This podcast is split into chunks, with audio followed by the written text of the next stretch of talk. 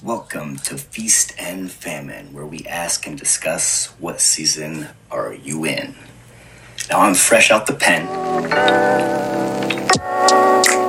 Check out that platform. Earlier today, we talked about marriage and divorce, and we had our thoughts. For men, we understand that 50% of marriages end in divorce. More than 50% of those, up to 80% of those divorces, are initiated by women. Upon the successful divorce and the praying mantis, the woman is entitled to at least half or more of those assets that were established during the marriage, and oftentimes some assets prior to. Even an ironclad prenuptial agreement can be set aside, look no further than Dr. Dre. So I ask, with those odds, do you think getting married is a viable option for a man? Now, if you think you found the love of your life and you want to roll the dice, flip that coin, and say, we're going to build and we're going to start a family, my woman's not like that. We'll never get divorced. Best of luck and prayers to you. But for the men who want to focus on their purpose and understand the financial obligation and responsibility and potential consequences down the road, I suggest doing what God and Jesus did in the Bible. I brought my Bible. For example, God didn't even marry his baby mama. He impregnated Mary via the Holy Spirit, and that was about as close to marriage as he got. He impregnated Mary. Like his son, the apple doesn't fall far from the tree. Throw back to Adam and Eve.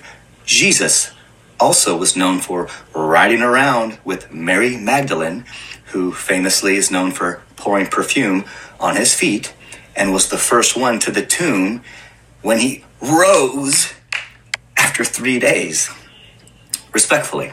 And no blasphemy intended, no uh, sacrilege intended. Um, Jesus' first miracle was turning water into wine at a wedding.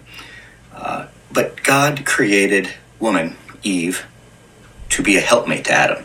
Now, I'm not going to go deep into the translation. The pitfall I wanted to talk about was the single man on his purpose.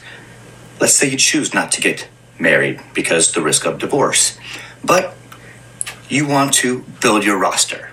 You want to build your ultimate fantasy team, your starting five. You're coaching them up, out dating every weekend, holding open tryouts for your Atlanta Gawks fit. Okay. and then you see your all star, your starter. Ooh, this she's going to be the one to take you to the championship, the trophy. And then one night, in a friendly one on one scrimmage, she's backing you down in the post, and you're giving her good D. And all of a sudden, she puts you in the spin cycle and dunks on you. And you roar onto the ground. Thick. Next thing you know, you're in family court trying to renegotiate your free agent contract that's being converted into 18 years of child support. So, men, think not only is marriage and divorce a risk for you to get you off your purpose, but failure to protect your seed and being reckless. Okay? So, some words of wisdom, speaking from experience. Ask yourself, which season are you in? Like, comment, subscribe. Feast and famine.